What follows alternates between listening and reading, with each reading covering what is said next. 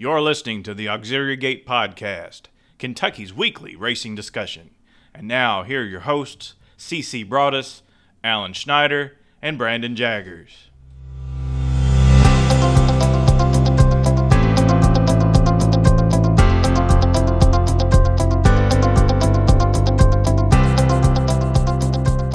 Hello and welcome in to episode 21 of the Auxiliary Gate Podcast. I'm your host, CC Broadus, and joined by my pal, Alan Schneider. How you doing, everybody? It should be a sin to have this much fun we're gonna have this weekend with the Preakness and Keeneland and college football and God knows what else. It's it's a lot of fun, and today we are focusing on Keeneland. Absolutely, and we're also less than 48 hours away from uh, Preakness 145 and the return of Kentucky Derby winner Authentic. But before we get to that, we've got a guest tonight. Uh, very excited for this one. Uh, tonight's guest is a huge fan of the sport of horse racing, probably going back many years. In fact, he's liked it so much he's created a tip sheet called fatbaldguyracing.com. and I would go as far as calling it probably racing's first interactive tip sheet. His service covers all the major racetracks in North America. In addition to his tout service, he also operates a Keeneland's Players Pool on behalf of excuse me, BetPTC.com. And in the past few seasons, he served as an on-air analyst for Turfway Park. We're happy to be joined by Dan Cronin. Dan, how you doing? Excited as heck, aren't you guys? It's like uh, you know Christmas Eve for us. That's right, man. It's right. Christmas in October. Yeah, you're exactly. 100% right. We we need some we need some fun this year, right? I mean, it's like everything that can go wrong has went wrong. It's about time we have some fun. We have some good racing. You know, I know it's limited fans, but at least some will be there, and you know, a lot of good horses. I mean, these these cards coming up this weekend are unbelievable. Mm-hmm. Speaking of going wrong, what happened to the Reds today? I'll tell you what, I, I was sitting with my dad, who I think you guys know was a scout for the Atlanta Braves for 30 years, and so he had kind of some mixed emotions on who was winning, but uh, he just kept looking at me going, I, I just don't understand David Bell. He said, I've been watching baseball for 60 years and not one movie ever makes anybody, any, any baseball guy other than some analytics guy, nobody agrees with anything he ever does. He's Agreed. like, you know, you could, yeah, he's like, you could take them books and stick them. You know, you, how on earth you can pitch to Freddie Freeman with an open base in the bottom of what was it, the 13th. You know, I, I, he's one of the best players in baseball. How could you possibly pitch to him? I mean, every single, you know, longtime baseball guy was sitting there going, well, you got to walk him, load the bases, you got to pitch to the right hander. Right. You don't bring in a left hander to pitch to Freddie Freeman. I mean, you got to be crazy. My, you got. my buddy Chris Karam is the biggest Reds fan on earth, and he sent me the exact same text saying the exact same thing you just said, Dan, yesterday. Very frustrated. Then, very frustrated. How how about the double steal he tried? What is this, high school? I mean, when Any he tried that, my my dad called immediately and was like, "You got to be kidding me." Any chance we retain uh, Trevor Bauer?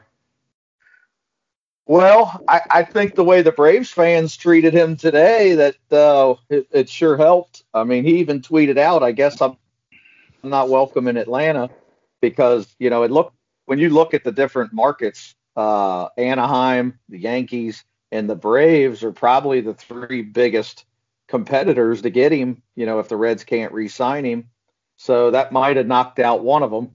so uh, it's just you know, he he doesn't want a real long term deal. So, you know, maybe three or four years at you know on 40 million a year. I mean, I don't know if the Reds are willing to do that, but that's that's the market for him for sure. I mean, he's a he's an incredible pitcher. So I, I they should do everything they can, but the problem is the Braves are going to do the same thing. I mean, they've got all those young players, and all they need is a stud, and they're going to be dangerous for years to come. So the same thing. Right, absolutely. Well, let's let's shift our attention away from uh, depressing baseball, and let's let's talk about some racing. Uh, first of all, let's let's get into your uh, your uh, interest in, in horse racing. What initially what attracted to you, or excuse me, what attracted you to the sport of racing? Well, my dad was a mutuel clerk at River Downs from the time I was born. So he would he he had more jobs. He was a school teacher, a basketball coach, a Brave scout, and then he would punch tickets too. So he was always working, doing something. But I would always go, and Mick would always go with us uh, to River Downs, and you know we would just kind of run around all day while he was punching tickets. And then as we got older, you know, we started learning how to handicap and you know, learning how to read the form and all that other kind of stuff. So by the time I was 15 or 16, I was already hooked. I mean, I was running when I was a when I was a sophomore or junior in high school. I used to run the bets for the school teachers down the River Downs. nice, nice. Yeah, dur- during study hall, they would all come to me and say, "All right, I want five to win on this horse and two to win." You know, because there's no ADWs back then, and I would be the one to run them down and run them back. So yeah, I was a sicko from from day one. Uh, heck, I ran a book in college uh, with with sports and horses and everything else. I mean, it was a zoo. So I've been into gambling my whole my whole life, and just you know, I always loved horses, and you know, I'd always go down to Turfway or River Downs and, and hang out, and and then uh, you know, it just started kind of developing from there. But I've been a sicko for a long, long time. so let's fast forward to today. Now we were talking about this uh, earlier in the week. Uh, we've gotten to be grizzled, bitter horse players. Is, is that would that describe you, or what? What maintains your interest in the sport today? Well, it's funny you said that, and Twitter makes it very, very hard. But I think you guys have noticed on Twitter, I I really, really, really try to focus and stay away from this guy's cheating, that guy's cheating, this jockey's cheating, that jockey's cheating, everybody's cheating, the takeout's too high. You know, I, I try to stay away from because mentally you just it's hard enough to win to where you're sitting there every day thinking you're getting cheated. And uh, so I, I just try to just stay focused on trying to find winners and I I got all my spreadsheets and my ADW sheets on my profit and loss and try to figure out how in the world can I get to I know I know with my own handicapping that if I can't pick 32% winners, I can't win. And that's when my money is down, not every single race. But when I make the wager, if I don't win 32%, I just cannot win and it's a razor thin margin. You know, when you're talking about maybe a three or four or five percent rebate, now you can pick 27 percent and still break even. But you know, you got to jockey that, and then you got the other thing you got to do is you got to take shots, right? So if you don't bet a pick four, or pick five, or pick six, and you're never taking shots, it's really hard to grind out a profit in these games. So you got to try to get lucky, but then you can also get buried doing that too. And that's the hard part with me on a on a weekly basis is all right what card am i going to attack versus what card am i just going to try to make a couple win bets and sit back? And it's tough man. And and then you look at the end of the year and wonder why god why did i spend all this money at saratoga and get buried just because i like saratoga it's like i donate money to saratoga every year it's just right. it's incredible nobody yeah. nobody i don't know anybody that beats saratoga anybody and we all bet. We all love it. We all bet. We all oh. lose our butt, and then the next year we all bet again. it, yeah, there's no doubt it's a fun track to wager on. That's for sure. Right. Hey, let's go back to Twitter real quick. Why is your handle called Teen, uh, Keeneland Dan? Well, I, it's funny when I when I first opened it years ago. It was I, I opened it as a joke, and it was Mick's brother, and it was open for about three months, and he found out about it and called me screaming at me, wanting to kill me so I just said, well, I love Keeneland and I'm always betting Keeneland. So to hell with it. I'm just gonna I'm just gonna make it Keeneland Dan. And that was right about when we were opening up the Fat Bald Guy stuff. So I was like, all right, we'll just do Keeneland Dan at Fat Bald Guy Racing. Well, then as I'm typing it in, it wouldn't let me put a G in because I had too many letters. So that's why there's no G on the end because back then you couldn't you couldn't put that many letters after after the at. so so I just so I just kind of left it at that. It's it's been that way ever since. But I mean, what's really weird is when when we went to start this, I, it wasn't even my idea. Um, it was a kid named Ryan Patterson. Uh, actually called me one day and asked me if I wanted to go to Keeneland with him and his dad. This is got eight nine years ago, and he said I can I can get you on TVG, and I was like, yeah, right, whatever, kid. I mean, he's like 21 years old. Like, how the hell are you going to get me on TVG? Well, we get down there and we walk into this room. He walks right up to some producer, and a guy walks over and goes, All right, we're going to put you on right after this race. And I was like stunned. I couldn't believe it. And so I went on the air, got off the air, and uh, they're all asking me, Well, what are you what are you betting on? And I, I told them the pick four and stuff, and we ended up all hitting the pick four. So Ryan looked at me and said, You should sell your picks. And I'm like, Hey, nobody gonna buy picks.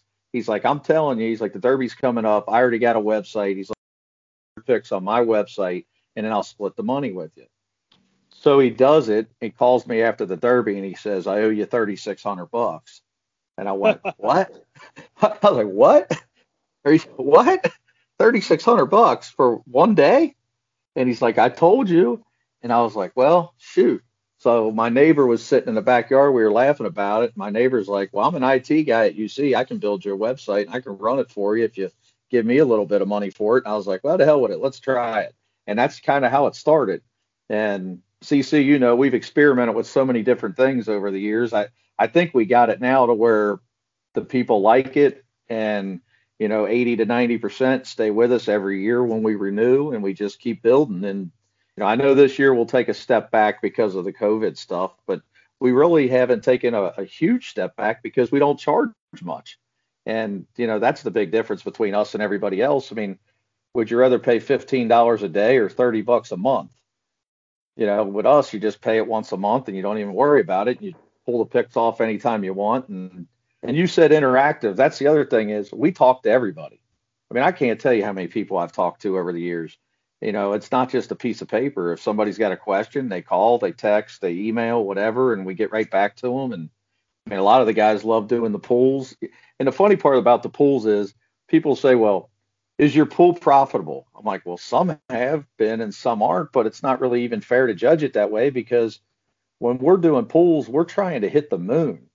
You know, these guys don't join a pool and want me to bet, you know, 500 to win on an eight to five shot you know, they want that 500 to go on a pick five or pick six and try to hit for 20,000 or 50,000. So, you know, there's going to be pools where you go broke.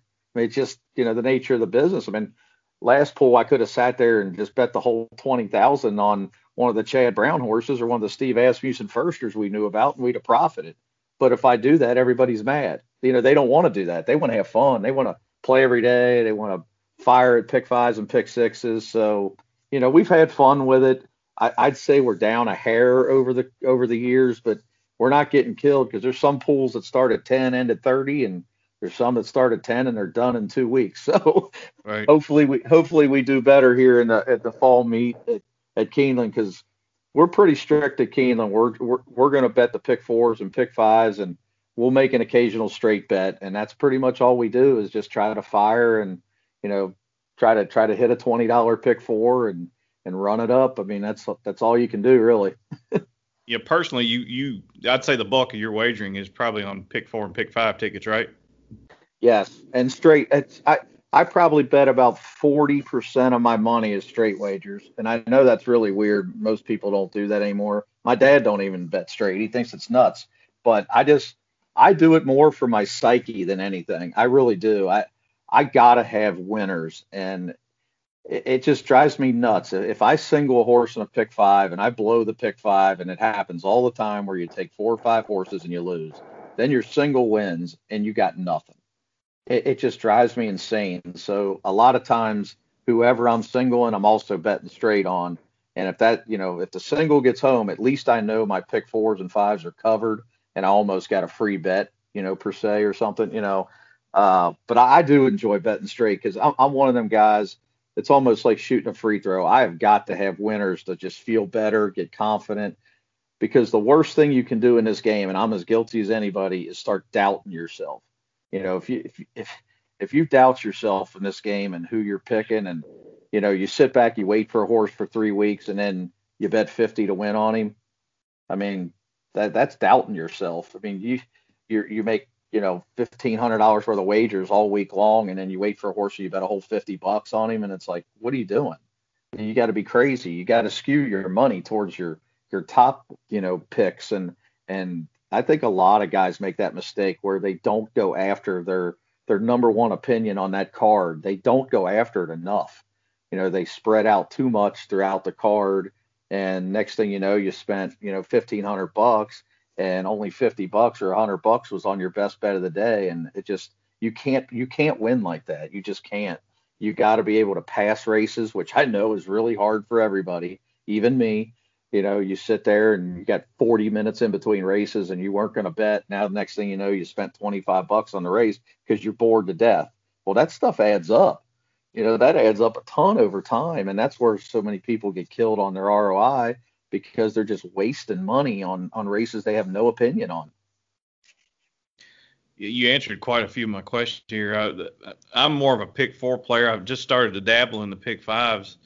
Uh, it, concerning Keeneland, are you, I'm probably going to play just about every pick four I can get my hands on at the meet. I mean, do you look at it the same way? I feel like I mean, yeah. this is my Keeneland, April, April and October. These are my two best financially the, the two best meets of the uh, the year for me. So I mean, I'm, I'm probably going to tackle every one of these. I mean, aren't you the same way? Yes, I am. I I'm convinced that the pick four at Keeneland is the way to play, and I know they've incentivized the pick fives, and everybody's running to these pick fives now. But the the pick four, you can hammer pick fours at Keeneland sometimes because they will hand you of the four races where two of them you just know only one or two horses can win, and you can just hammer that opinion and spread out a little bit in the other two races where the pick fives are a little bit harder and I just don't see pick fives at Keeneland paying astronomical amounts. So even when you hit them for 50 cents, you got to hit a lot of them to be profitable. Where with the pick fours, you can spend the same amount of money and you can have it for $3, $4, $5. And, you know, you're going to hit more of them because they're not as many races. I, I enjoy the pick fours at Keeneland a ton. And I, my whole theory is I love the single and I always try to pick one of those other three races and hit the all button. And I try to get lucky. You know, that's that's just the way I play it. And I may take two or three horses in the other races. And, you know, when you add, you know, two times three times 10, you're at 60 bucks for a dollar. You know, you can hit that a few different times. And if you're right, you got you got a big chance. And and I, I try to stay away from the big favorites at Keeneland just from studying it over the years, there's been so many big name, big favorites that have went down that if you just don't single them, single somebody else in the other three races, I, I just think instead of you know it paying 200, it'll pay five or 600 when you beat that horse. And I mean, there's a laundry list of big name horses that have gotten beat at Keeneland over the years. What are you uh, or anything you're looking specifically at for this particular meet, this uh, fall meet at Keeneland? I like trying to attack dirt races. Um, I try to attack dirt sprints where I like the horse that's in like the five, six, seven, eight holes, uh, to where they got tactical speed. I don't like dead closers. You know, I like horses that got that got that tactical speed that can sit close. They don't necessarily have to be in the lead, but they can't be far back. I don't want dead closers at Keeneland on the dirt. And then I try to spread out a little bit on the turf. Like, for example, Saturday, that newspaper record who I could punch in the head. Um, I, I, I yeah. hate that horse. She cost me so much money on Derby Day. I had like, I was already counting my money. I was getting like 10 or 12 grand back. And she's three in front and walking the whole way around and can't get home. Well, they're going to make her four to five again. Mm-hmm. So if you if, yep. if you can if you can spread a little bit, take the LACA 10 or 12 to 1, take Beau Recall, take Uni, and just hope to beat newspaper record, that pick four, you can really attack that pick four to where you got a chance, you know, and and I just think there's there's races all throughout the days on Fridays and Saturdays um, at Keeneland where you know you you can get some good solid prices um, I mean, there's a horse, and you guys will probably already laughing about this. I mean, there's a horse Friday in the last race. Whoever made Royal Prince seven to two right. has to be yeah, has to be we, drunk, we know, right? We know. don't I mean? Don't they have to be drunk? I mean, that's impossible. That I mean, impossible.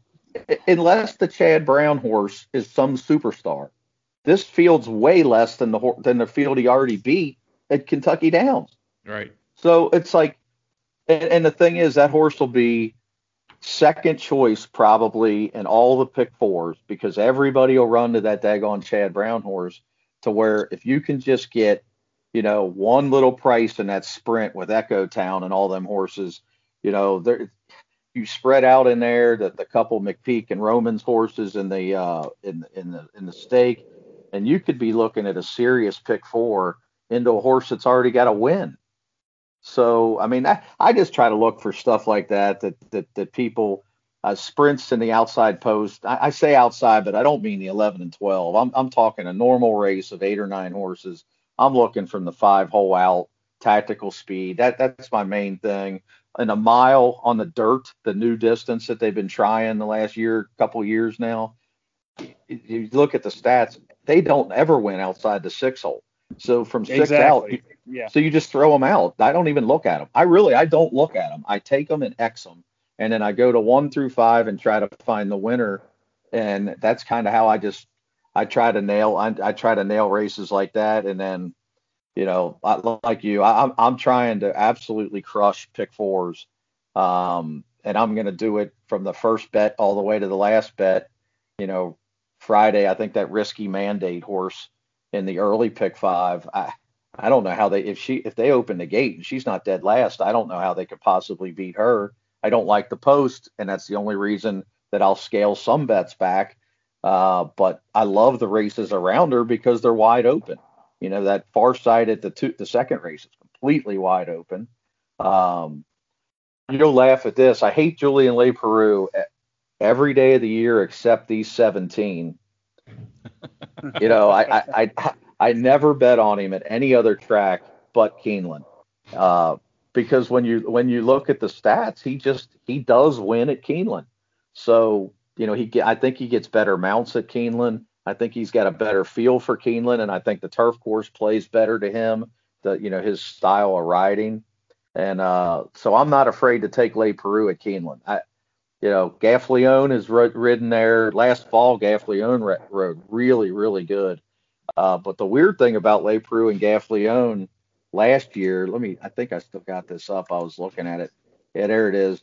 They were uh, 0 for 26, 0 for 27 in stakes races, but they were the two leading riders for the meet. Wow. I mean, when do you ever see that? Right. So they were winning a bunch of claiming races, allowance races, but you know when the money was down, they weren't getting the top horses because Ortiz was flying in or Castellano or Rosario. You know, the the other guys were flying in and getting the mounts and they weren't getting them. But in the regular everyday races, you know, they you throw out those 27 races and they were really killing it. But so just normal races, that's I'm looking for Gaffalione, I'm looking for Leparoux.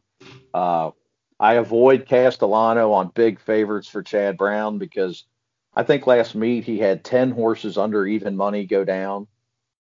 He just he people bet Chad Brown like he's already won the race when they, when he comes to Keeneland, and I don't know why, because the stats do not back it up, but they do. They yeah. everybody bet everybody bets Chad Brown the minute he's here, and he was seven for 30 last fall. I mean, yeah, he had a decent meet, but 23 of them were probably favorites. So I think you can get some good value, you know, just not singling the Chad Brown, you know, trying to look for Maker, trying to look for Wilkes or McPeek, things like that. And in the fall, I don't think you could, the baby races, you can't, you, so many trainers shoot for this meet that I don't think you can just say, oh, it's Wesley Ward, let's go bet on him.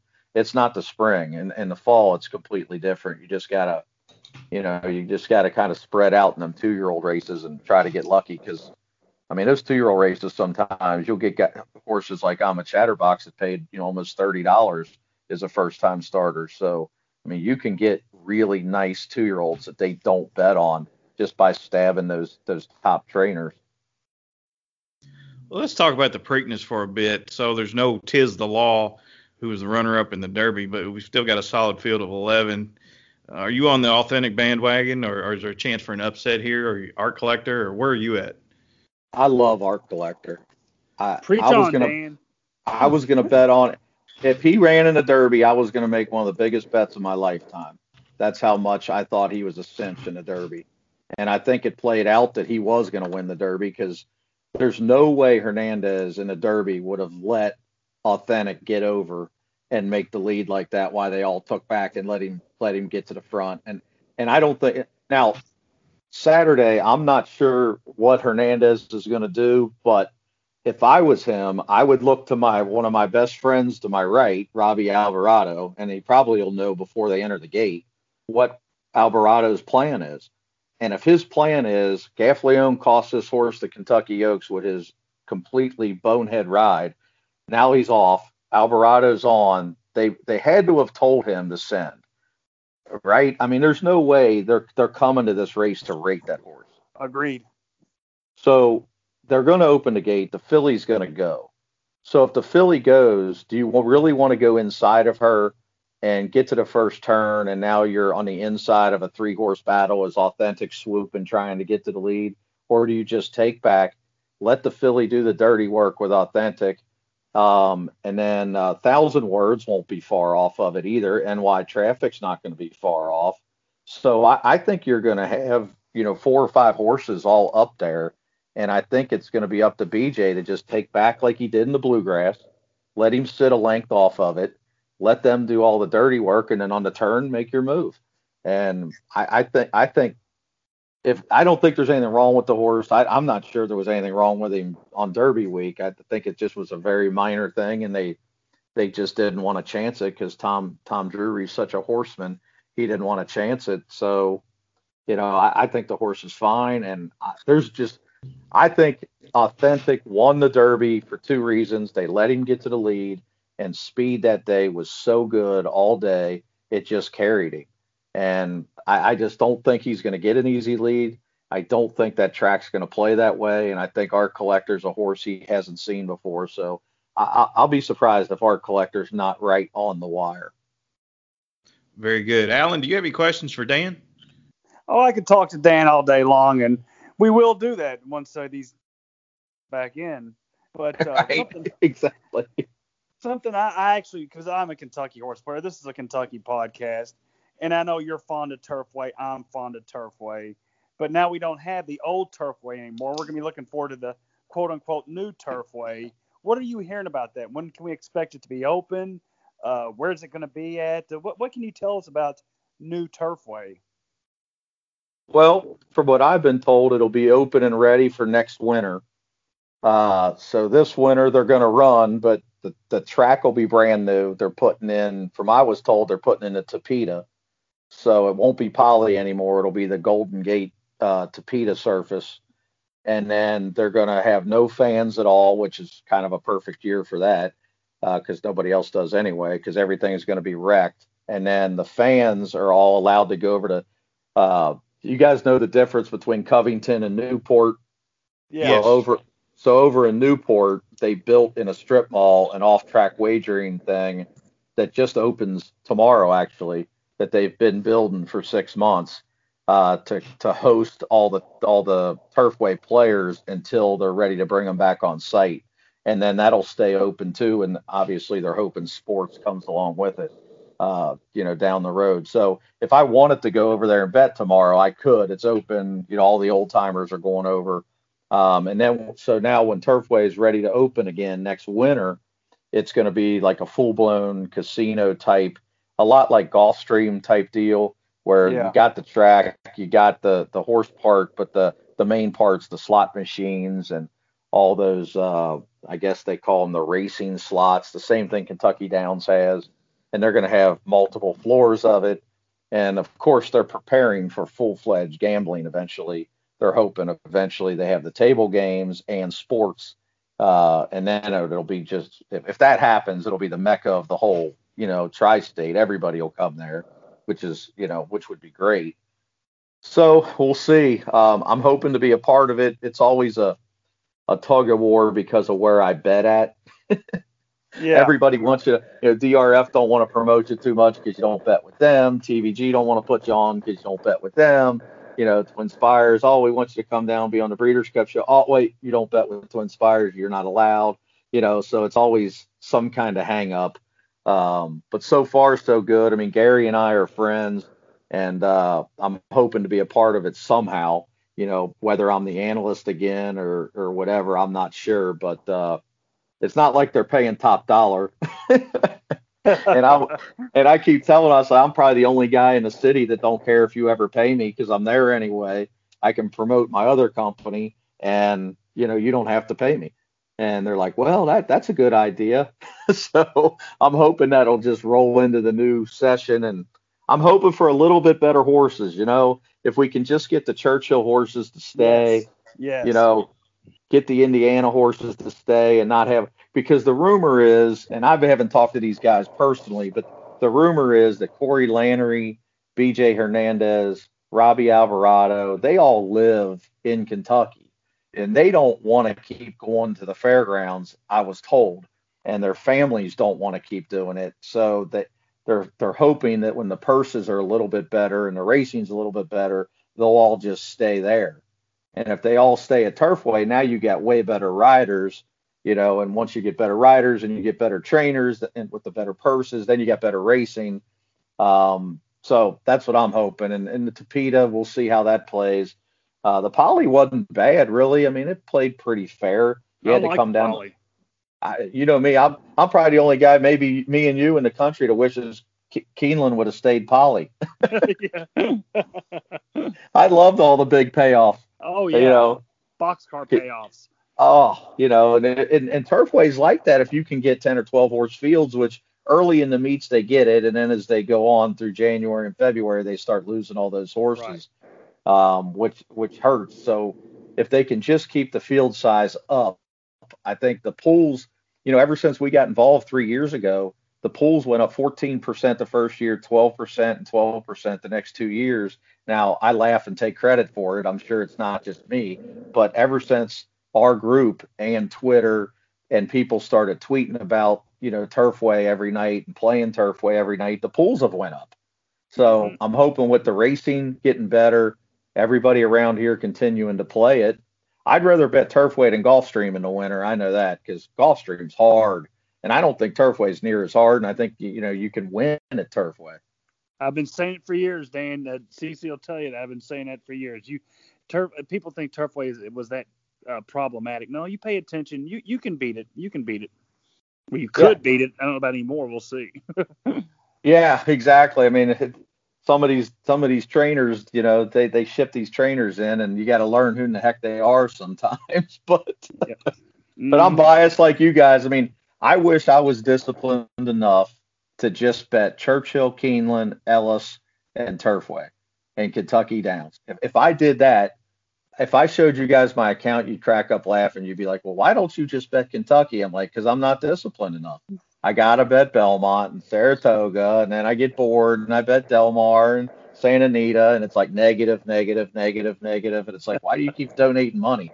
I'm like, I know. I'm just, I'm a sick, I'm a sick degenerate. I can't just sit back and not bet, you know. And I'm not a con, I'm not a contest guy. I tried that stuff. I just, and, and more power to them guys that can do that. I, it's a different way of betting. It's a different way of gambling. And I just, I can't sit there all day on some website and bet fake two dollars and then be all happy that my 50 to 1 won and what did I get for it? An entry into another contest. I was like, right. how is Thank that fun? No, Thank you, Dan. I know. You're absolutely right. absolutely right. And, and it was funny. Three years in a row, I qualified for the NHC and the first year I qualified in my buddy's name, who had to go to a wedding, and he entered a contest. He called me and asked me if I'd play it for him. And I qualified, so I made him go to Vegas. I wouldn't go. Then the next year, I accidentally qualified in my own name because I finished in the top 15 in the Breeders' Cup thing. So they gave me an entry, and I said, "Do I have to go?"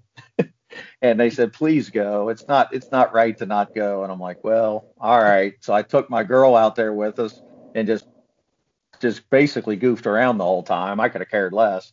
And then the third year you know huey big huey uh he calls me and he's got to go to a bengals game. And he put two entries in and some i don't know some website i never even heard of before and he's like can you play this for me i'm going to be at the bengals game so i just put the picks in didn't even pay attention and uh, he calls me later on. He's like, "Hey, if the five wins this race, we're both going to Vegas." And I'm like, what do you mean? He's like, you're sitting in third place. I was like, oh no. I didn't. I was hoping the horse lost. I was like, oh no, I don't want to. I don't want to go back to the NHC again. And of course, the, the horse wins. And I'm like, oh, daggone it. You know, I mean, I've been to Vegas like 20 times. Like, I don't. If I go to Vegas, I don't want to go out there for that. I want to go out and have fun. Amen. I mean, I don't know if you guys ever. It, to me, that is the most boring three days. And uh, again, more power to the guys that, that do it and love it. I mean, it's just different. I mean, I, I, would rather go out there and bet 35 basketball games and see see who has the most winners. You know, I just I, I don't know. I, it's like every race, everybody's rooting for the 30 and 40 to one shots, and, and if right. a favorite win, if a favorite wins, the whole the whole room starts moaning. it's yeah. hysterical. It's like, well, I guess the favorite won. Everybody's mad, throwing their stuff, walking back to their table. yeah, well, yeah. If there's 100 people in the contest and it comes down to the last race, 60 people have the 50 to 1 shot that wins, you know. Whereas, you know, normally, yeah, there'd be like two or three people in the stands that would bet that 50 to 1 shot. So that, that's that's what I don't like about contests. Same here. Well, what was what was really frustrating to me too is so I've been waiting on a couple horses at Turfway and so the contest was kind of winding down a little bit and I walk up to the window to bet Turfway and the guy says, "Well, you can't bet Turfway." And I'm like, "Well, what, what do you mean I can't bet Turfway?" Like, "No, no casino in the whole uh, Las Vegas area will take Turfway. Wow. I was like, really? You're going to force me to bet on my phone? He's like, oh, you, you're not allowed to bet on your phone in here. I said, so wait a minute. So I hmm. can't bet Turfway through the window, but I can't bet on my phone either. I just started wow. laughing. I, I, said, well, I'll see you in my room. I, wa- I walked up to my room, opened my computer, and bet Turfway. Sat in my room, bet Turfway all night. well, Dan, before, go ahead. Guys, I flew all the way to Vegas to sit in a hotel room and play Turfway. Worst well, Dan, before we do. let you go, uh, tell uh, tell us uh, like new and veteran horse players alike why they should look into horse uh, excuse me uh, fatbaldguyracing.com. Well, you know, I always say this: we all want to pick our own horses. That that's the biggest thing. People are like, "Well, I don't want your stuff. I want to pick my own," and that's fine. But we all want, just like you two guys are buddies. When you go to the track together, what do you do? Who do you like? Who do you like? Right? Yes. Well, there's so many people in this country that don't have that guy. They don't. They have the buddy that sits there and drinks beer that's never read a form before, or they're there with their wife who's never picked up a form. They have nobody to ask. So when you look at a race and you're like, man, I don't really know. I'm between the three, four, and the six. I'm right instead of being able to ask a buddy of yours that you know put in the work, you know tried hard to, to figure it out, now you can just pull our sheet up and say, oh, okay, cool. Dan likes the four too. So do I. And it just reassures you that, okay, I'm on the right horse here. Or if you're betting a pick four or five and you don't have any grasp on that race, and we all are there all the time, whether you got no grasp on this race, now you can flip to the sheet and you know that I'm putting in as much work as possible. It's not just a sheet I'm throwing together in two seconds. I mean, every one of our guys work their butts off to put good, solid picks on that sheet, and we all do the ABC to try to do that. So I just think it's a, it's a it's a tool that's very very cheap. I mean, heck, thirty dollars a month, it's seven dollars to get a form, you know, every yeah. day. So you're it's pennies and we got you know five six seven tracks every day. We're putting in all kinds of work. And and here's the other here's the other part of it that i've had so many people say to me how in the world did you know about that horse? There's no way. How did you find out about that horse? Well hmm. it's because of all of our years in the business. We all know owners. We all know trainers. We all know jockeys. We all know guys in the and i have found out that asking a trainer is a complete waste of time after all these years you need to ask the groom. You need to ask the exercise rider. Those are the guys that really know. I mean, it's funny. My brother thinks he gets he gets good horses from a certain barn, and then he'll call me with a horse. I'll say, "That's funny. The groom told me not to bet on that horse." And then he'll get then he'll get mad. And the horse the, the horse just ran like fourth the other day, and he's like, "Damn it!" He's like, "How how do you?" I was like, "Because the grooms know, and they're not going to lie to you. The trainers they like everybody." I mean, Kenny McPeek has never run a horse in his life he doesn't like. You know, Dale Romans the same way. They love every horse. So when guy says, "Oh, you know, Dale Romans called my buddy and told me," I just start laughing. Where we we're we're at the ground level finding out stuff, and CC, you know, That's Steve Asmussen information. You're not getting that anywhere else. You're just not. I mean, I can't. I mean, of the 25 first-time starters he ran, we probably knew about 20 of them whether they could run or not run. And not run is just as good as knowing if they can run. That you is know? true. I mean, the other day, I couldn't believe I lost uh, that money Moxie. I think Brandon, the last race at Churchill the other day was three to two. I told my dad I was single to him for 3,700. I said, I don't know how I can lose this race. He said, Why? I said, Well, the Asmussen first time starters two to one, and I know he's dead. He's crippled. He's dead. He has absolutely no chance, and he's two to one. How can I lose this bet? And the Chad Brown first time starter runs me down on the last step, and I just threw everything in my backyard. But that's the but that's the advantage you got if you know that information going in that you're staring at the board and you know a Todd Pletcher's eight to five and he can't run. You've already been told that that information is gold. And when you get and we're we don't lie and we put it around the sheet. We were told Todd Pletcher's horse cannot run. We've only been burned one time in about six years of putting that on the sheet where the horse actually won the race and we look stupid. The other times the guys are like, How did you know that horse couldn't run? He was eight to five. I'm like, because we call and we do things that and we got relationships to try to find that stuff out to give the small player a chance. You know, I mean, you, when you look at the board and there's four Coxes, you know, that are all even money on the card, how do you know which one can really run and which one can't? I mean, it's a guess. And a lot of times we don't know, but there's a lot of times we will put around a sheet. We knew all those Cox horses on Derby week were live, and every one of them on the sheet where this horse can really run. We were told he is ready for this week. All his firsters are going to run big. I think he won four, three or four first time starter races. You know, I don't know how the guy that only plays twice a month could possibly get that information for thirty dollars a month. So I mean that that's those are the two reasons I tell everybody, you know, besides having a buddy next to you and getting some information now and then that nobody else can get, especially a casual player, they can't get that. They just can't. You know, I so it's different if we were charging three hundred and fifty dollars, you know, for a month. Then I'd say, yeah, you know, you, you better not do that. But but for th- what's thirty bucks? Three three Starbucks? Yeah. right. Well, you Dan, it's not. It's nothing. Dan, I can vouch for you. I, I, know you put in the hard work, especially on the weekends. That's you know when you get all your players to chime in. That's when the that's when the uh, the most of the people uh, place their wagers anyway. Uh, uh, I think it's it's a good time to wrap it up. Uh, Dan, I appreciate you coming on. This has been a great conversation. I, I hope we can have you on some more in the future because uh, you, you you add a whole lot to our podcast. Alan, you got anything else you want to you want to add or ask Dan? No, I just want to uh, tell Dan we got to get together, get everybody back in these racetracks, right? Get everybody back Absolutely. in there, have some fun, have some beer, have some chili, have some nachos or whatever. And when we do, first one's on me, man. Sounds good to me. I can't wait. I can't wait. That's the other thing with Fat Bald Guy. I mean, I've met so many friends, you guys, and then about, I mean, you see our groups that come to Kentucky Downs, come to Churchill, come to Keeneland. It's a blast getting everybody together because, I mean, how many of people in your like circle of life actually like horses besides you two?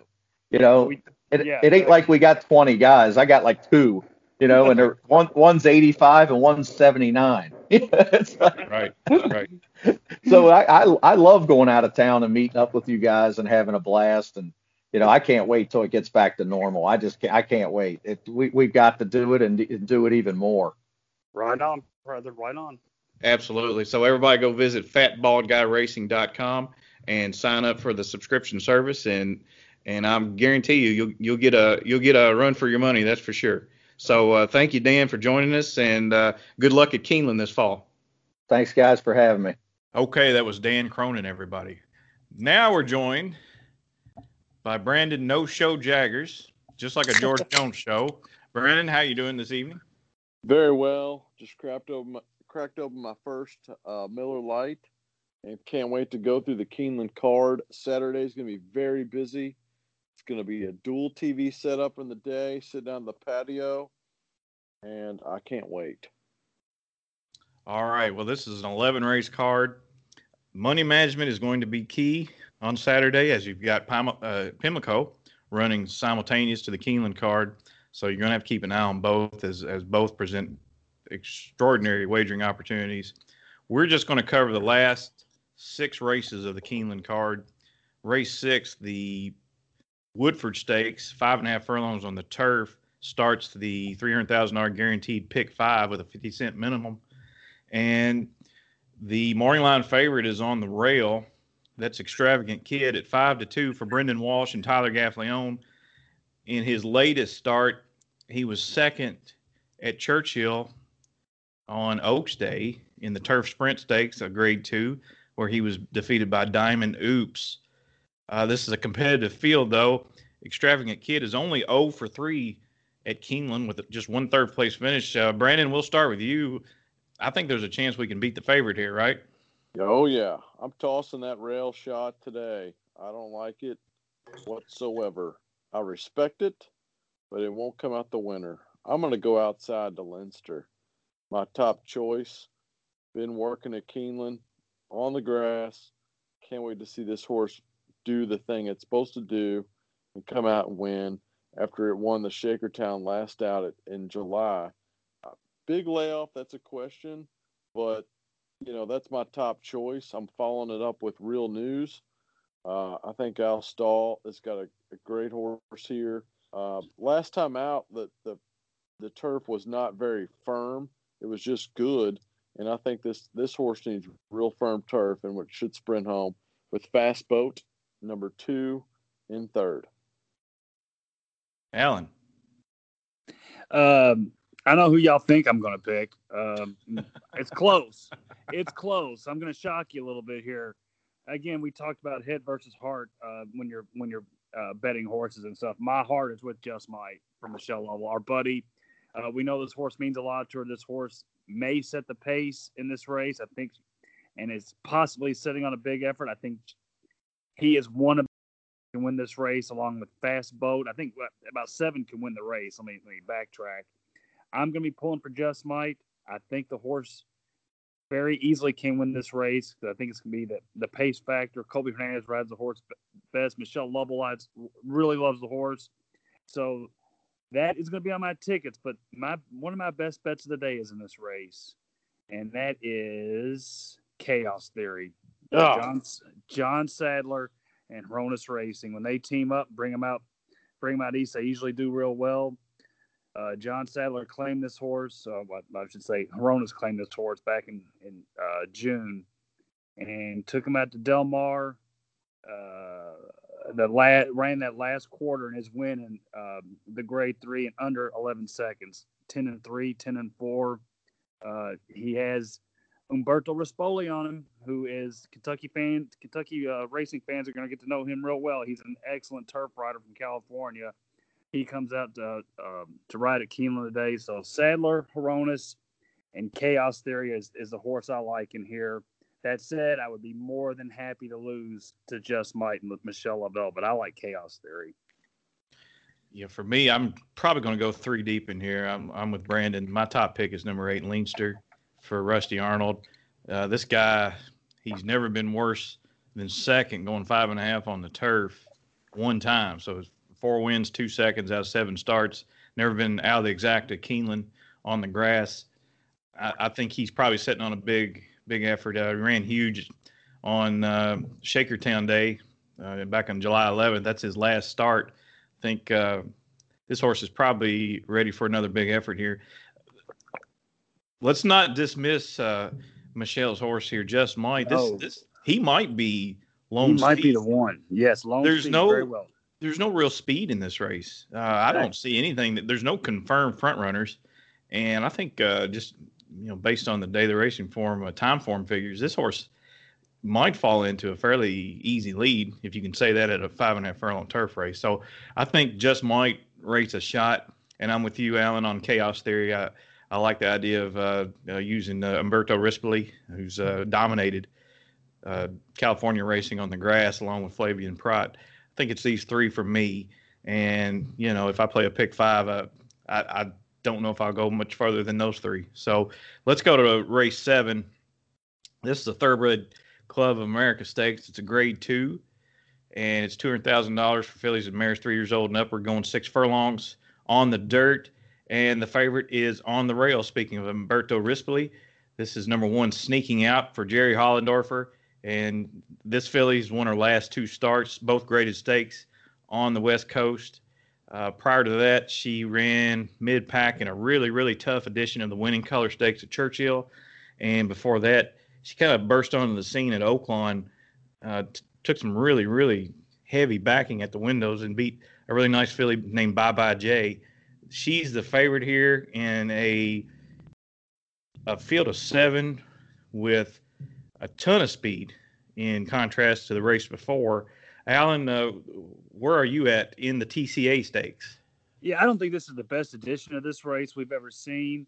But as you said, there is a ton of speed in here. And the, the thing to be concerned with as Ladies Island on the outside for Danny Gargan is the absolute speed of the speed. The horse has never been headed or come close to being headed out of the gate. So this horse is going to send and likely burn up some of the other speed. It makes a, a tough trip for some other horses.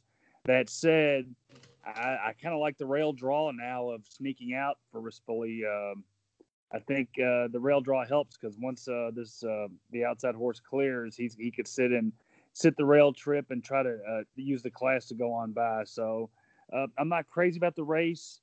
Uh, the grade two, I think it's a bit of a weak grade two. That said, I think sneaking out is going to trip out well maybe run down the outside speed. Brandon. Yeah, my big knock about sneaking out, if you got to go a couple races back, you know, she ran against Bell's the One, break even, Me Mia Mischief. Yeah. Could not hang could not hang with that group at all.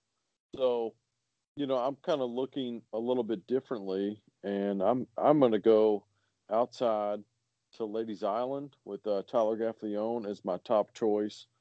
Uh, I, a lot of barn changes and things. I, I don't really care about that too much. It makes me feel a little funny, but this is a race I'm going to spread. Uh, another big shot. I know y'all are going to laugh, and I hope you do. On probation, I think this horse has been working out lights out, lights out, and I think this could be a little bit of speed. I hope to come running to get somewhere underneath. So I'm actually I'm going outside and working in. I do think you know sneaking out's a very respected horse. I, I just don't want it want it to win. I don't think she can win. Uh, so my biggest big shot is on probation for the day. Uh, but you know, I'm taking Palace Avenger as my second choice. Ladies Island is first choice, and then followed by on probation, and rounding out with sneaking out. So there's a, a ton of speed to the outside here. I'm, uh, if you all know Jonathan Kinchen, he does uh, analyst for uh, analysis for uh, Fox Sports, uh, he he says, you know, when you're when you're spreading out in a race like this and there's a lot of speed in here, always take the supreme speed because that that's likely the horse that's going to clear the others. Yes. And then exactly. the others will just take back. So I think uh, Ladies Island has a huge chance here. She she I don't think there's any doubt she'll be on the lead. And then it's a question of whether or not she can last the six furlong. So I, I would get her a, a big shot. I think uh, the race sets up though for sneaking out on the rail with Rispoli and you know I think she'll probably set a, a, good trip if she can get through. I, you know I, I, don't I'm not crazy about the odds on Dos Vinos. She's seven to two for Bret Calhoun. I think this filly's okay here. I think like sneaking out, she should trip out and maybe has a chance to to get part as well. All right, let's go to race eight. All right, now here's the head scratcher of the day. This is the first lady stakes. It's a grade one purse of three hundred fifty thousand dollars. Fillies and mares three and up. One mile on the turf and we got to make a decision here there is absolutely no doubt in my mind that newspaper of record is going to fall into an easy lead. Yeah. The question is, you know, is she going to settle? If she settles and just runs her race, she should win this. But she was a tad bit ranked last time. They had the same scenario, went off one to two, and could not hold off a late charge of Beau Recall. So, Alan, what do we do here? Uh, man, I don't know. But first off, it seems like to run the first lady, Sweet Melania should be in the race, right? But I guess, I guess she's not doing real well. Good one. Uh, Good yeah. Um, man, I don't know. Newspaper record. I think Dan alluded to earlier. This horse is is is maddening. You think the horse is an absolute lock, and she looked like looked like an absolute lock last time at Churchill. I mean, could not have had things any easier, and still gets run down. So to to take the horse who's going to have an easy lead again today. Um, there's some good horses in here against her. I don't know how to play it. Uh, I can see where you would want a single newspaper record from the pace, but I, I, I, I like Uni. I think Uni has been a disappointment so far this year. But class wise, if if uh, she comes back to her form at all, I mean, she's the best horse in the race. But again, there's the pace factor of newspaper record. I, I'm a little torn on what to do. If you want to try to cover the race, you would want to use Beau Recall, newspaper record, and, and Uni, I would think. But man, if, if someone can point me how to make sense of this small field, I'd appreciate it. I'm leaning to Uni. Yeah, I, Uni and I, I've got a love hate relationship. I think this horse hadn't had form in a little while though, and she's just always going against really tough competition. Uh, I mean, it's a phenomenal horse. I mean, there's no knocking it. It's just maybe time to retire. You know, yeah. I don't know why you wouldn't retire by now, but you know, you came off a you came off the Breeders' Cup Mile win, retire. So I mean, that's all you got to do. Go to the shed. But you know, I think you're right. Newspaper records definitely the class of the bunch here. The speed. I mean, well, Uni's got class, but newspaper records got speed, uh, and and that horse should hold on and and do really well here. I'm playing newspaper record. Daddy's a legend is second, and then I love Brad Cox and Beau Recall. I think that horse can definitely compete here. Uh, should not take the pace, no, you know, lay off the pace, but maybe close late. The run lines are funny. It de- just depends on the horse. And then Crystal Lake, I've I've loved to follow that horse. Uh, I don't know why they would do sprints at Ellis and Kentucky Downs, but maybe this horse might have something to pick up a consolation prize. You're insane. I know. Thanks. You've lost your mind. Yeah, you know, Uni Uni is backing against fillies here. Uni's backing against the fillies. I can I expect a better a better effort from Uni. Uni's gonna be my top selection, even though the pace scenario doesn't really figure. Um, yeah, you know, you, you kick out a couple of the uh, two four star Daves, and this horse is virtually unbeaten against uh, against the female. So I'm gonna give Uni one more shot here. I'm I'm I'm leaning that way. What do you think you're gonna do, CC? What do you? Uh, how do you? I, there, there's no, I don't know. I, I, I don't, this is a, this is a real brain buster because I, I think maybe the best thing to do if you're gonna play horizontals is maybe single newspaper record because she should win this race. There, I mean, it sets up for unless you know Dalika runs with her early. I don't think that I don't think they want any part of the lead here though. No, no. You know, maybe maybe hang on for third and get a grade one placing. But uh, yeah, I mean, if if newspaper record is going to be my single, and then I'll play another ticket with Beau Recall, newspaper record, Uni. I don't know about Daddy's a legend. I mean, she she's based at Keeneland, so maybe she'll run a big one. You know, here is in her third start off the layoff. That's when horses supposed to improve the most. So, you know, it's it's uh it's an odd race. I, I'm looking forward to it. Another race I'm looking forward to those race nine. This is the Claiborne Breeders' Futurity, Grade One, four hundred thousand dollars for two year olds, and this is a this bunch has got a got a lot of potential future stars here. Going to be uh, a morning line favorite of number four, Essential Quality, who was very, very, very impressive on Derby Day back on September 5th for Brad Cox. It's the son of Tapit. Have a elusive quality, excuse me, elusive quality mare ridden by Luis Saez this time, and uh, you know this is going to be one of the ones. Uh, uh Brandon, uh, what's your opinion of the uh, the Breeders' Futurity this year? Uh, I, I, you know, these two year olds are always a question mark. You never know how they're going to line up, start, and so on. Uh, I'm looking at Founder, Calibrate, and I really love Upstriker a ton. So, uh, you know, they just don't have a lot of starts. Everybody looks for prices in these two year olds. I can't tell you how many times I've been devastated by a favorite or co-favorite in a two year old start for such a for such a great you know grade one race. So you know, you're asking a whole lot of a two year old to go a mile and 16th, if you ask me. Uh, I, am looking, I like Upstriker, followed by, you know, two of the favorites with Ricardo and Joel. They're on the mount for a reason. So I, I can't really get too elaborate here. I don't really like the race, but those are my choices.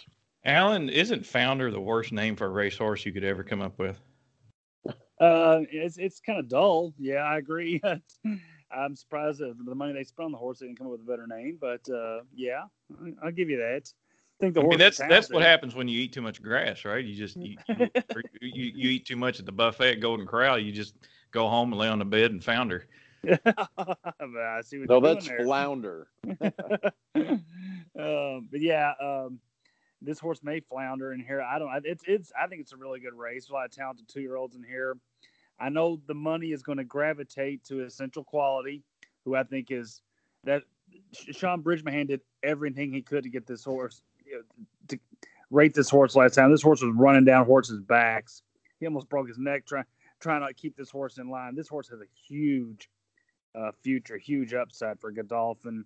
I think Calibrate for Steve Asmussen does too, because this horse was in a one of the higher rated maiden races at Saratoga and uh, won that race with ease, drew off with ease after being stuck on the rail.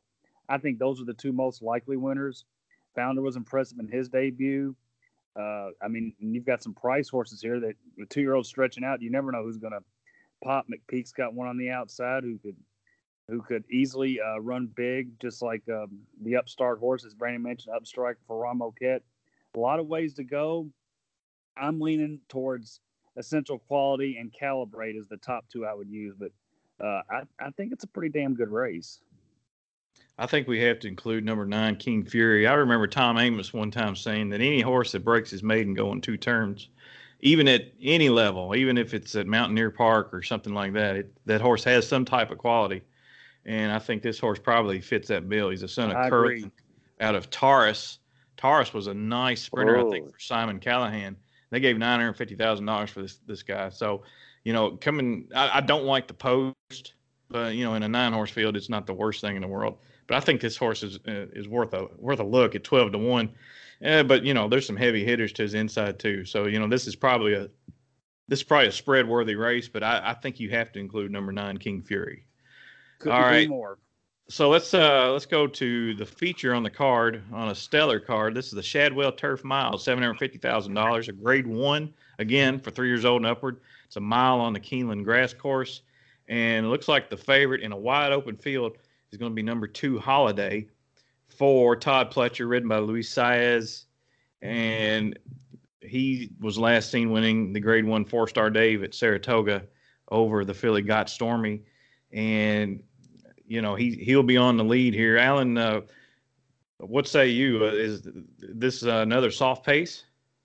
You know this this one scares me because it you tell yourself it just can't be this easy, can it? Because um, there's a lot. There's four Chad Brown horses in here, a lot of good uh, turf uh, milers in here. But man, it looks like it couldn't have come up any better for Halladay. Halladay's a horse I love. You know that. I think the horse is a pure miler. Is brilliant speed. Luis Luis Saez fits the horse like a glove. Uh, the last race at Saratoga when he wired him, I mean, he held Get Stormy at bay, who Get Stormy appeared to be in bad form, but that race was a signal of how good Get Stormy has has regotten, and that horse proved it next time out at Kentucky Downs when he blew uh, he blew him off the track.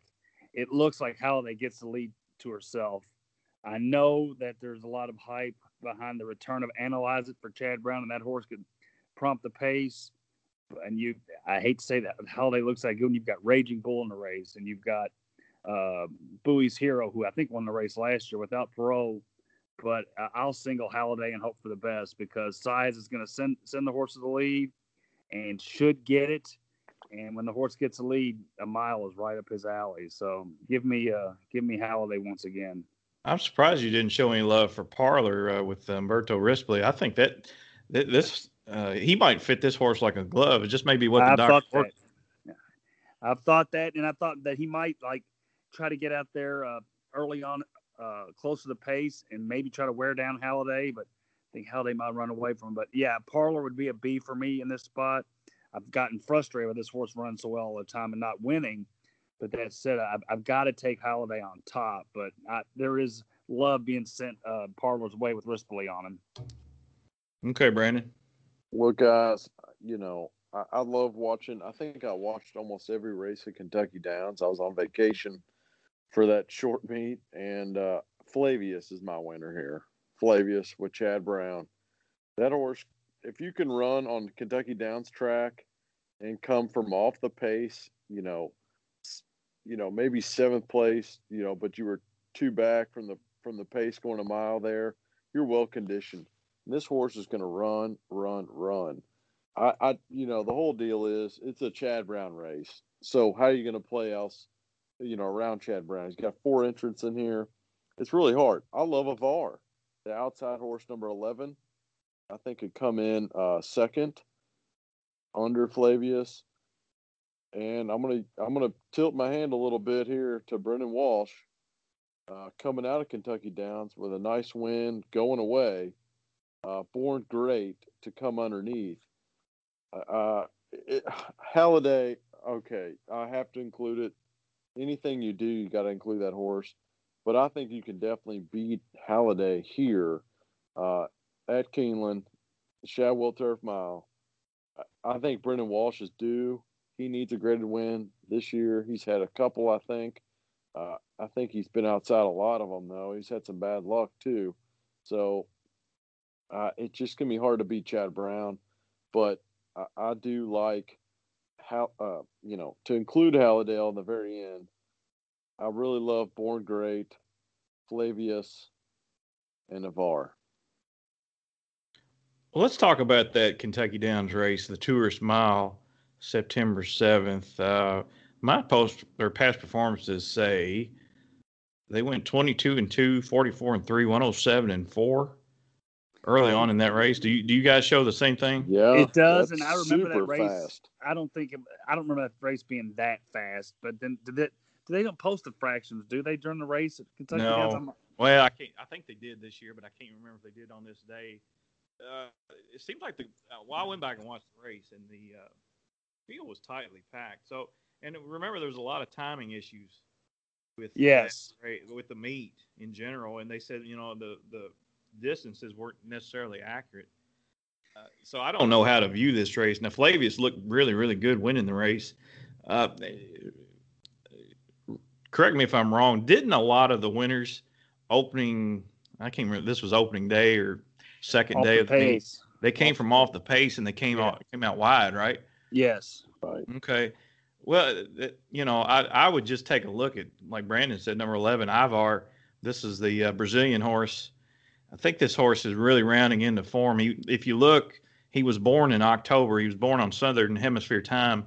So he's now really just now turning four. So he should really be hitting his stride. I don't know what to think about the uh, the running line there. Or the, the the facts there may be skewed a little bit. I, I think this horse is worth a look. I hate the post. I don't know if he'll win from number 11, but uh, you know, this horse going forward, I think he's got a shot to be to to win some races. Agreed. You know, as for the pick, I, I don't know what to do here. I, I'm I'm torn between Halladay, analyze it. Like I said, I'd I'd like to use Ivar, but uh, you know, I, I'm definitely going to use. I, the play for me might be to use Parlor underneath because he's he's he's three out of four just hitting the board at Keeneland, and then he gets Rispoli. Mm-hmm. And like I said, you know, Rispoli's as, as hot as any rider going right now. So, you know, I think you got to use him.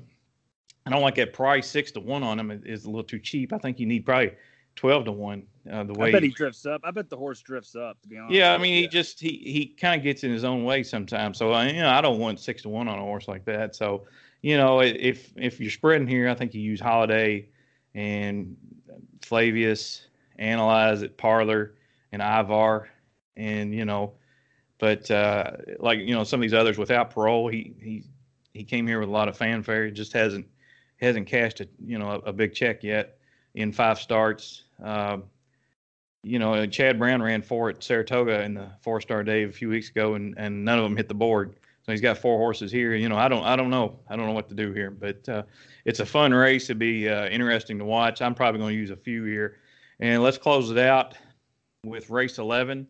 It's an allowance optional claimer, seven furlongs on the dirt. These are non-winners of two, other than maiden claiming uh, three years old and up, the male variety. Uh, and this is a wide open race. Uh, Brandon, let's start with you. How do you plan to screw this card up? if I hadn't already, I, you know, honestly, I wanted to go back to just one thing that we just mentioned in the other race. Uh, Umberto's taking that mount over Florent Geroux. And Maker was about as hot as a trainer could get at Kentucky Downs. So I don't know. But anyway, let's go on to, like you said, race 11. I'm definitely uh, sh- sh- sh- shake me up. The number one, I love I love Corey here in this spot. Uh, I'm gonna play something real crazy here though. I have the demon, number three, Joe Talamo, Michael Campbell. I don't really know much about that trainer, uh, but that horse seems to be working lights out. I'd love to see something big come home. That's a 30 to 1 morning line. I mean, if these Arlington works are like uh, any indication of how this horse is doing, I like it. Uh, and then I'm I hate to be so outside on a card that's that's so unique all day, but I feel like I've been picking some outside horses, uh, going tough love with Mitchell Merle, uh, sitting the 11th spot. This horse has got a great potential here. Uh, comes out of Churchill Downs. I'm not really fond of the workouts at all, but I think maybe this horse is just staying in condition. Uh, they're training him softly, and you know, to get the next race, and this is the next win for him. Okay. Alan. Uh, I, you know, I like a couple of the ones Brandon just mentioned. I think it's a wide open race, but uh, I like. I want to condense the three I like overall to uh, Sir Alfred James, come off the win at uh, Churchill over Coastal Defense, who came back and run very impressively. I like Sir Alfred James. I like Straight Shot for Ian Wilkes and Julien Leparoux coming off a 59 and 4 bullet. When when Wilkes works fast, you got to pay attention. And this this guy came off a, a year layoff at uh, Ellis Park to go right by Edgemont Road, who came back to win by eight, and Edgemont Road looked like he had the horse won, the race won. That was a pretty impressive effort too, back by Straight Shot. And then when you throw in that uh, 59 and four work, so Straight Shot and Sir Alfred James are near the top of my list. Include Tank Commander who didn't run an absolute step trying two turns the last time on uh, Derby Day. But this is a seven furlong horse who came off a long layoff to just blow him off the track at seven furlongs. He's back in his game, going uh, the elongated sprint. I'll take Tank Commander as the uh, a slight edge over Straight Shot and Sir Alfred James. I like Savvy here. I think the turnback is perfect for him. He he ran in that tough Derby Day allowance race uh, that was won by Aurelius Maximus and Bodexpress was second, and he broke from the 11 hole and he, he suffered a wide trip there. Think this horse probably wants to go one turn, and he gets Rosario, which is a plus from you know Manny Franco. But I mean, it's not too much of a, a, a jockey change, but it's still you know Rosario is one of the best in the nation. So uh, I, I think he'll be rolling late and you know, if you if if you're if you're running out of money on your ticket, you know that that might be the way to go. Is just a single here, maybe get get one one top choice home. But I'm like Alan. I like Tank Commander. I think this horse has got a little bit of quality. He bounced significantly. The horse probably has a lot of problems, as uh, evident by the he was in that same race with Savvy, as a matter of fact. But uh, you know, you don't see Donnie Donnie Von Hemel at Keeneland very often. So maybe uh, maybe this horse uh, is ready for a big effort. So you know, for me, I would uh, wind up with uh, Savvy and with a nod to Tank Commander. Not, and Brandon's hide the demon. I, I, you know, this horse looks like he may be rounding in the form, so Mhm, he might yeah. be worth. Yeah, that's that's another might be worth a look off those uh, uh, those. Well, the, the workouts were before the last race, so uh, you know the horse should be fit and ready for a start. Uh, ready for a big run here in the last race. So uh, that's it for Keeneland on this wonderful Saturday of racing. Uh, Brandon, we didn't get your picks for the Preakness. You got anything uh, you're looking at for Preakness 145? Oh, I really appreciate this opportunity. I'm very excited. Um, I'll be honest. It, authentic. uh, If that if if he can come off that last, uh, you know, obviously the Kentucky Derby, uh, you can't you can't beat that horse. That was the fastest Derby I've ever seen. I think in my lifetime. You know, it was almost close to Secretariat's time, so it was kind of weird uh, in that regard. Art Collector, Swiss Skydiver, I love. Thousand words though, I've been waiting for this horse to run. Can't wait to see what happens. Uh, and then Mr. Big News. I mean, they're all together. So Uh, Max Player could definitely have an outside shot. Uh, but really, thousand words, Swiss and art collector Ron Hernandez, a guest speaker on the podcast. He's going to be in the winner's circle and be the prime time come Pimlico Preakness Day. All right, hang on. Who who is your top selection? I want thousand words. Okay, Hundred percent. hundred percent. You're you're behind thousand words. We're gonna hold you to that. Please do. Sounds good. Okay. All right, that's it for episode 21 of the Auxiliary Gate podcast. We hope you enjoyed it. We, we thank Dan Cronin for joining us. Uh, before we go, guys, anything else? Oh, nothing. This is our third week, our third pod in a week. That makes it a tripod. Is that correct? That's a good one. Very good. Very good indeed. I think I saw you tweet that out. I have to retweet that when I get home. Okay, guys, that's all for now. Good luck. Uh, safe trip for all. And we'll see you next week for more exciting Kentucky racing. This is CC Broadus on behalf of Alan Schneider and Brandon Jaggers. And remember, gambling money ain't got no home.